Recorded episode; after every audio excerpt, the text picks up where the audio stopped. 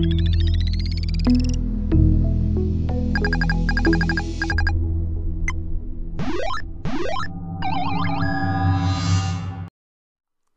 guys and gals and others, welcome back to my YouTube channel and podcast review where we talk about movies, TV shows, and even video games. And today we'll be discussing an indie film movie produced by Travon Free and um, Carter James as the black guy getting discriminated against, unfortunately, and Mark playing the police officer called Two Distant Strangers Strangers on Netflix. A film about, um, it's sort of like a groundhog type of film, expressing how an African American man keeps dying and reliving the same day by getting discriminated by a white cop. Now, overall, I believe this film does a great job portraying the struggles of being an African American person in modern day time towards racist or discriminatory cops.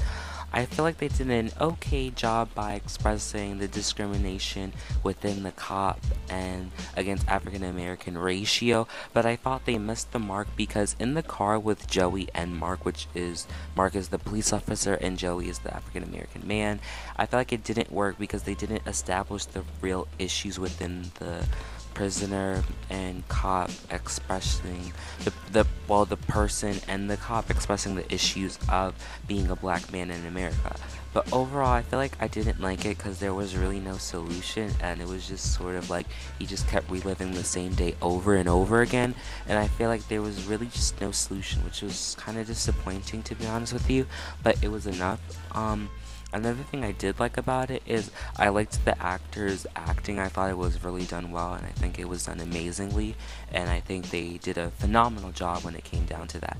Now, overall, I think they did an okay job showcasing the struggles and showcasing how it escalated from it going into a very minor situation to a very extreme situation. I actually did like that because I feel like a lot of discrimination type of movies that try to showcase that do a very hard job or they miss the mark because they don't really do like they hit the mark but they don't like get the target. Like you know what I mean?